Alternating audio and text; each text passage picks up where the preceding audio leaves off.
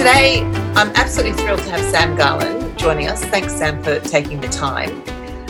Um, I wonder if just before we start getting into a bit of a conversation, if you could just explain to the listeners what you do at PwC, and we might just break that down a little bit. Is that okay?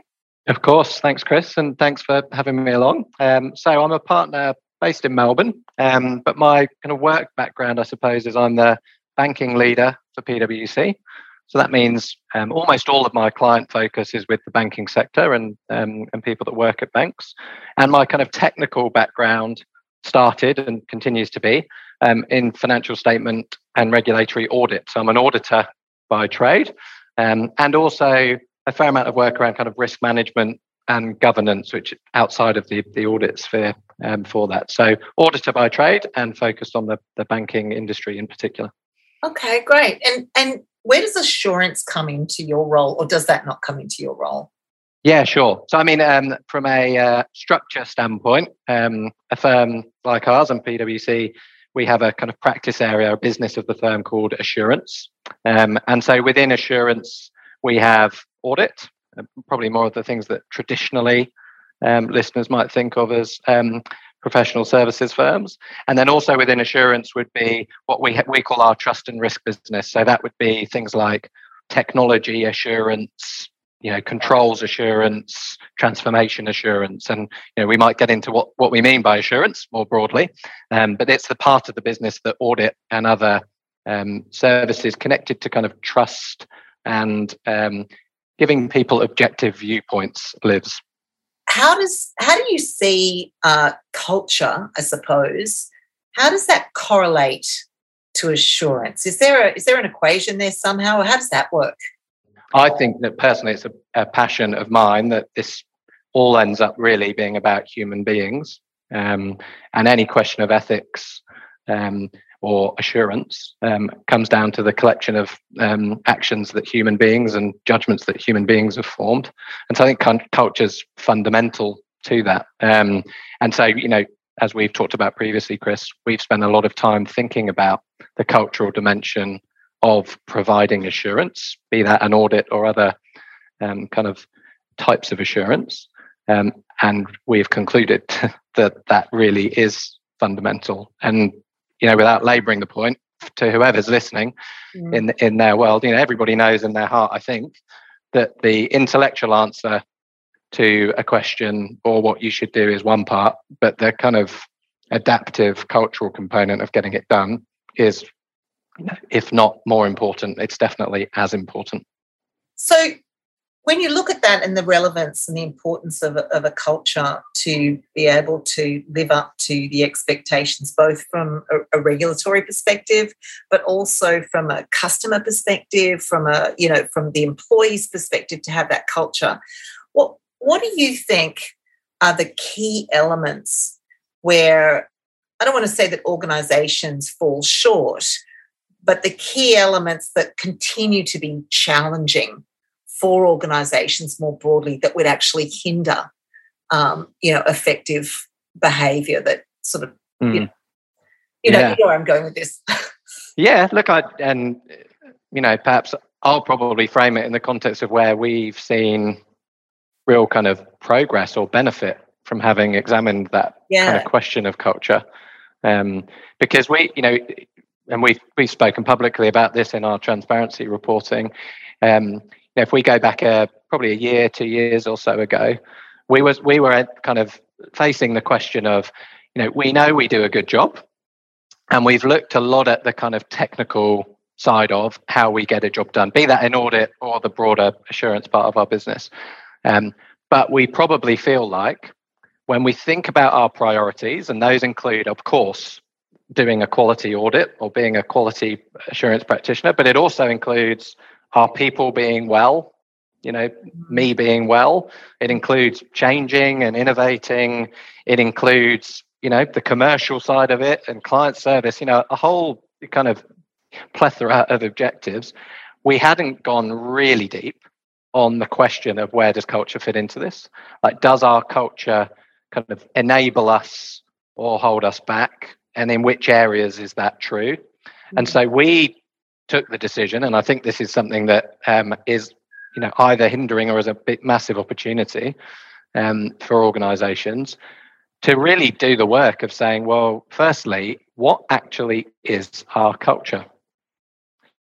And there's something amazingly powerful about just doing the work and talking about who you are as an organization your personality if you like. And so we you know we surveyed their entire business. We had an amazing response rate. We had workshops with everybody at every different grade and demographics etc and looked at a lot of data to really say well what is our actual kind of you know dominate dominant culture? Obviously there'll be nuances within that.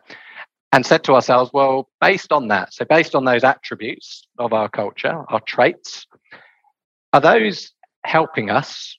And where are they helping us achieve objectives around quality, around challenging clients, around commercials, well-being, and where might they hinder us? So it's a, it's a neutral view of yourself. And so to answer your question, the first thing for me, Chris, I'm keen to kind of get your reflections on it, is there's something really powerful about just a fearless, honest inventory of who you are as an organization and how that maps to what you're trying to achieve. It's not negative, it's not overtly positive as an objective, it's just very kind of honest and reflective.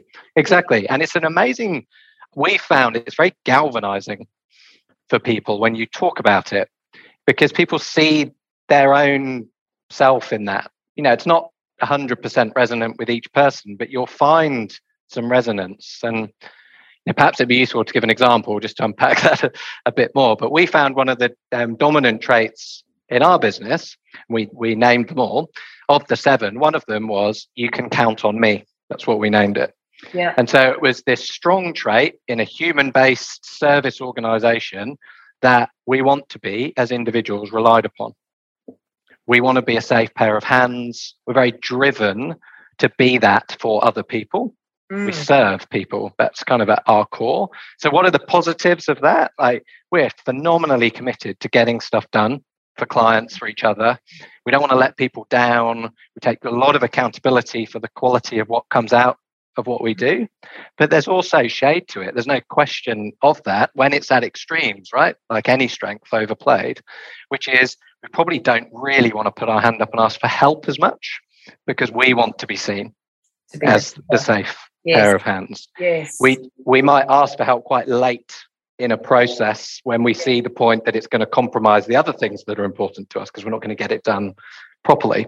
Mm. But we might not ask as early, or we might not be willing to say we don't know something, or you know, just reveal some kind of vulnerability, humility and vulnerability. Yes. Exactly yes. right. And for me, I, I don't know what your thoughts are, but to me, that's just so rich from an ethics and speaking up and other standpoint. Um, is you really have to understand that about yourself to then spot it when it's playing out and think about how you can kind of make the most of it, but also control for it in the extreme. But then you also do need a, a psychologically safe environment, having recognized that in yourself, that you're then able to act on that without any fear of, you know, being called unprepared or or labeled anything mm. else that might stick with you. Mm. You know? Yeah.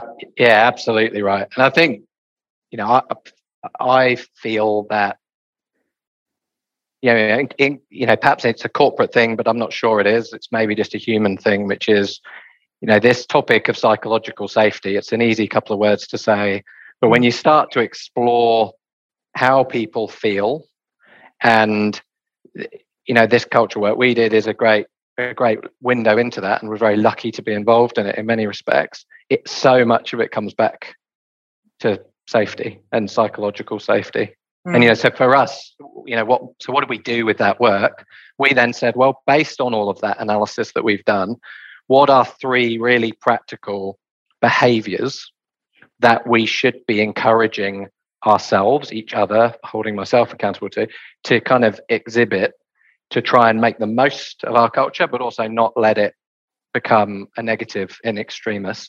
And the re- the rationale for that, there's there's a methodology, if you like, around it, which is, you know, you can't concentrate on changing more than three things. It's kind of yeah. we'll just overload the place. It's very difficult to think your way into a new way of acting. So the intellectual thing. I can sit here and go, we must be more safe. But mm. yes, true. But that's very different from the day to day experience, mm-hmm. everything else. So if you focus on behaviors, you can the, the, the saying goes, you can act your way into a new way of thinking. So you're not trying to change your culture, who you are, you're trying to kind of influence behavior. And so one of you know, our behaviors are very, very safety, I think. There's a lot of psychological safety in that. So there are three.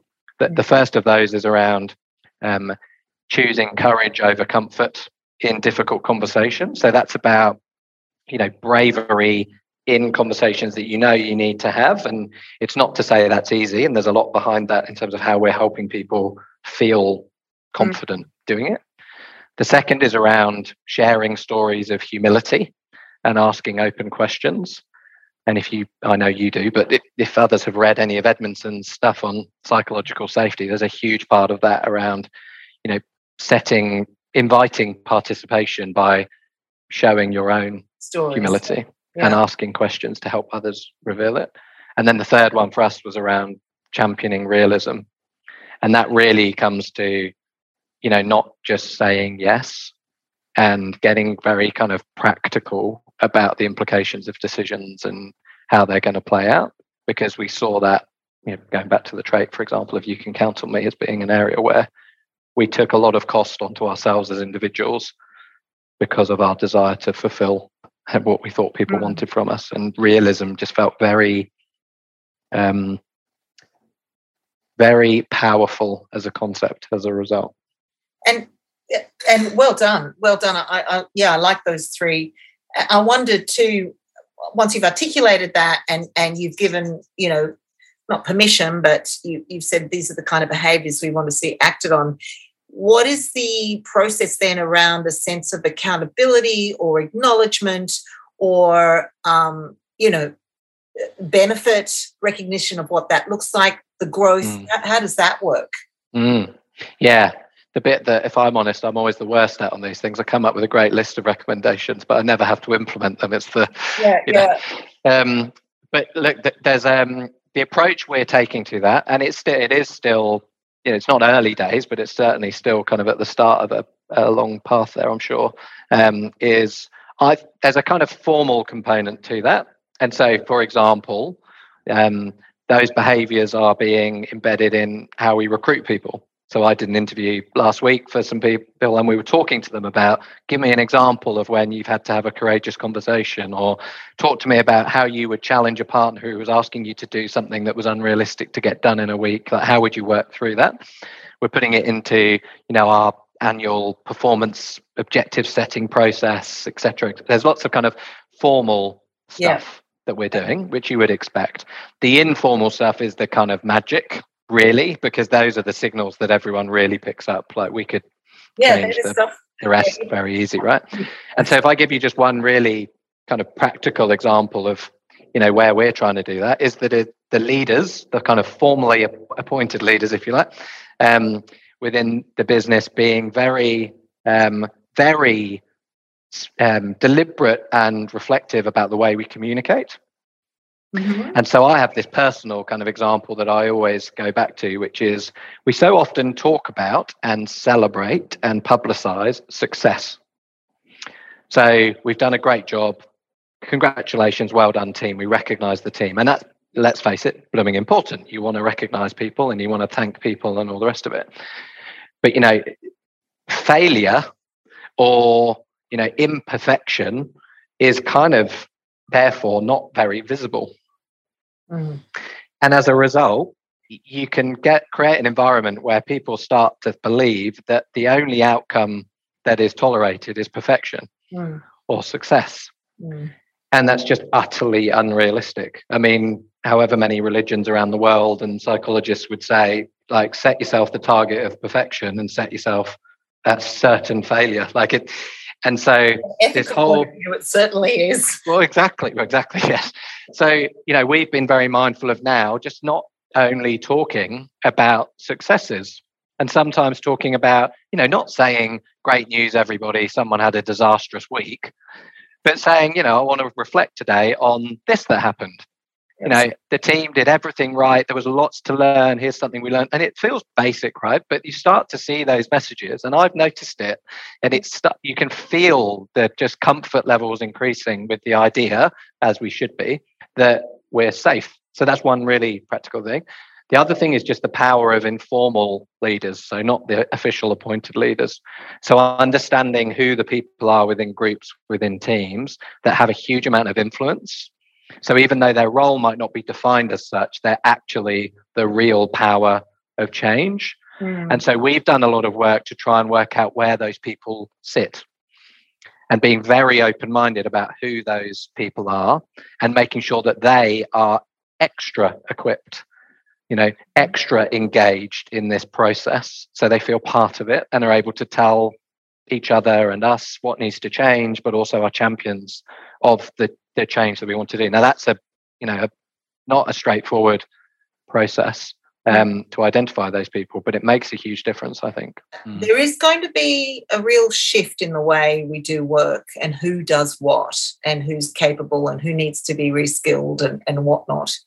And uh, it's such an area of uncertainty. And I, I just think about how is that going to be tackled from a culture perspective where people are want a sense of confidence and assurance that mm. they're going to remain employed or employable and and how do leaders articulate that i i, I think that that that's an emerging area that i see as as um, complex i guess and yeah can i add something into that as well yeah. which would be that in the context of humility i think you'll have 90% of leaders who won't who feel similar levels of uncertainty or yeah, yeah i think yeah. so too. And and how much do they articulate that though? Correct. You know, how, how is that vulnerability saying i'm scared as well i don't know. Is that called not being a good leader? So it's it's you know these are really nuanced areas that i think leaders having to work in business now and deal with this kind of complexity um, you know it's, it's definite upskilling for everyone. I think. Uh, yeah, you're right. You know, you don't want to. I often think it. You know, is being really, is being this level of honest just making me appear quite flawed or quite weak? Like, do people need more strength from yeah. me or more confidence? We'll be better me? bullshitters. you know, yeah. pump us up. We need we need positivity or whatever. You know, it's yeah. not all negative, obviously. But I think as well, coming back to the the um, our three behaviours, not to kind of promote them in a um, in, in that I sense, but you know, I think it was so. I'll tell an interesting story. I was on a you know we have these global webcast thingies where we listen in to partners from around the world, and one of our um, our head of strategy globally, actually firm strategy, um, was talking about the importance of leadership through COVID, and he said and he was it was on a public thing. He said, "Well, you know, think about the the three things that um, you would notice about the people you observed as being the best leaders through COVID." And he was talking predominantly about politicians and state leaders and the like. So, what what were the features of those people? Well, the first one was humility. So they owned up to the fact they didn't know what was going to happen yeah. we're all riding this as fast as we can, and they recognized that they probably were going to get some things wrong as a result of that. Yeah. The second was courage.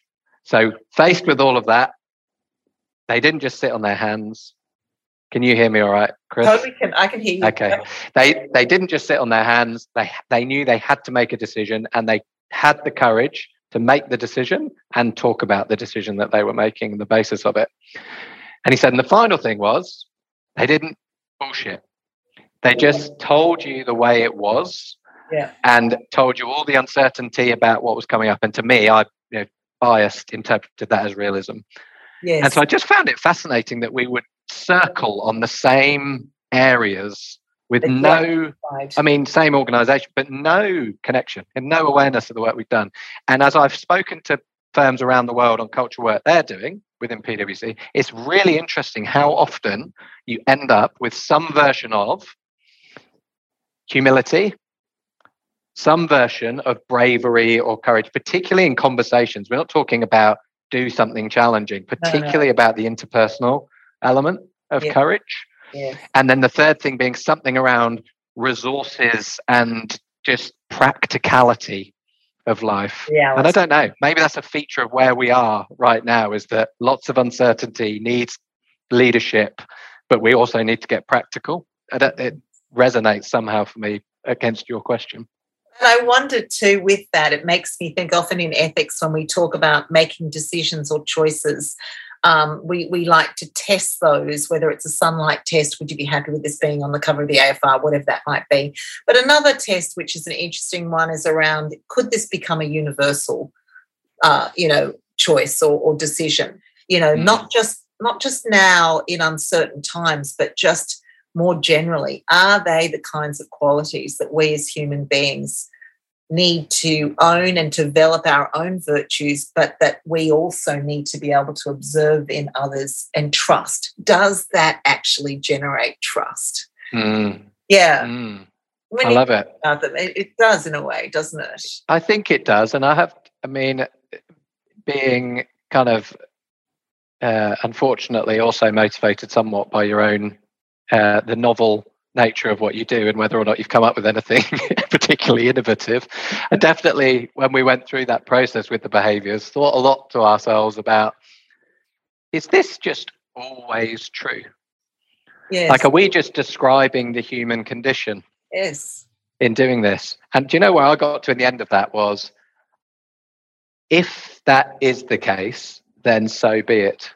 Because they actually are blooming important and uh, particularly for me the the humility side of it like i just so passionately believe that we all kind of conspire with one another to pretend we're flawless um, and, and goes, nobody wants to feel like that well, uh, well, that goes back to the psychological safety. It absolutely does. So does the ask the questions, absolutely. you know, go around the, you know, the courage. I, I like to think of it as a confidence, um, yep. and even to the reality. All, all, those three go down to a psychological safety, and then the other aspect, which I find um, has been lacking because of probably a lack of psychological safety, is accountability.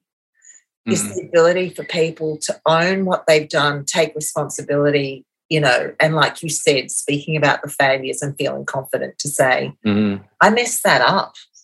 Mm. I really did. I'm sorry. How do we how do we work together to fix that or prevent it in the future? And and look, another um, just critical kind of complexity to that as well. I think is that um, you know what courage in conversations means to me versus what it means to you mm. or humility versus what it means to someone from a different cultural background or from a different family upbringing or from just a different life experience um, you know what's happened to them in the past yes. when they've shown humility and how that shaped their attitude towards it yes. is so like critical. And you know, sitting here as a um, white English bloke, um, it was very, very important for us through that process to engage with as many different, you know, groups and communities within the firm to say, does this work? Like, does this actually resonate? Because if you think, let's kind of deal with a kind of a typical it's not helpful in the fact it's a stereotype, but let's deal with this as a kind of concept yeah, of yeah. so you're going to ask someone to have a courageous conversation. So what does that mean? That mean, it might mean challenging someone who's superior to you, or it might mean raising something that's uncomfortable for everybody in that conversation. Mm. There would certainly be cultural backgrounds where that is very, very different to mm. the way that someone has been brought up. It's not necessarily even culture. It could be your family culture, mm-hmm. if you like. Um, so, what does that mean for them? Because you could actually be describing a behavior that is so counter to someone's upbringing that it's almost counterproductive like it, they shrink away yes. exactly yes. they shrink away from it or it harms them to feel yes. that that's the expectation and so you have to and so we spend a lot of time we've got you know what descriptions of what this means mm. a lot of time thinking about that but mm. like in the end it has to be your own right it and so we have to hear from lots of different people about what it means to them to share their stories not just be the same old person stood up there saying the same old stuff and everyone going, well, that's fine, but that's you. That's not me. I'm not a partner or I'm not a bloke or I'm not the European guy who's, you know, lived his life the way that he's lived it. So it's so critical that people are given the space to make that their own. And that they um, heard. And that yes, they heard. Ex- ex- exactly right. And, and realizing that you might have just observed the most courageous conversation ever. it's just a hand. Yeah, yeah. Correct. Like you, li- you just don't. You yeah. do not know. And likewise for like for me, like I, you know, as is as is the human condition, you will think you know what people are like by having spent time with them and like what their makeup is. But that doesn't mean you know I don't I don't find myself feeling safe all the time just because I'm the mm-hmm. person talking about it. You know, I fear failure and judgment and but just in different ways to the next person. Mm. And I've certainly had to deal with that myself in my career and still am. Yeah. Um, but I read an amazing quote in a book that I'm reading at the moment um, about kind of therapy and psych- psychology, um, which is, you know, a patient will not own an insight until they feel it in their bones. Um, I guess on that we should we should really wind it up now. I figure that's about you know a 35 minute walk for someone to do it. the wonderful stuff that, you, that you've offered. Thank you, Sam. Thank you so much for sharing that with us. Oh, it was good fun. Likewise, nice conversation. And uh, I wish you all the best.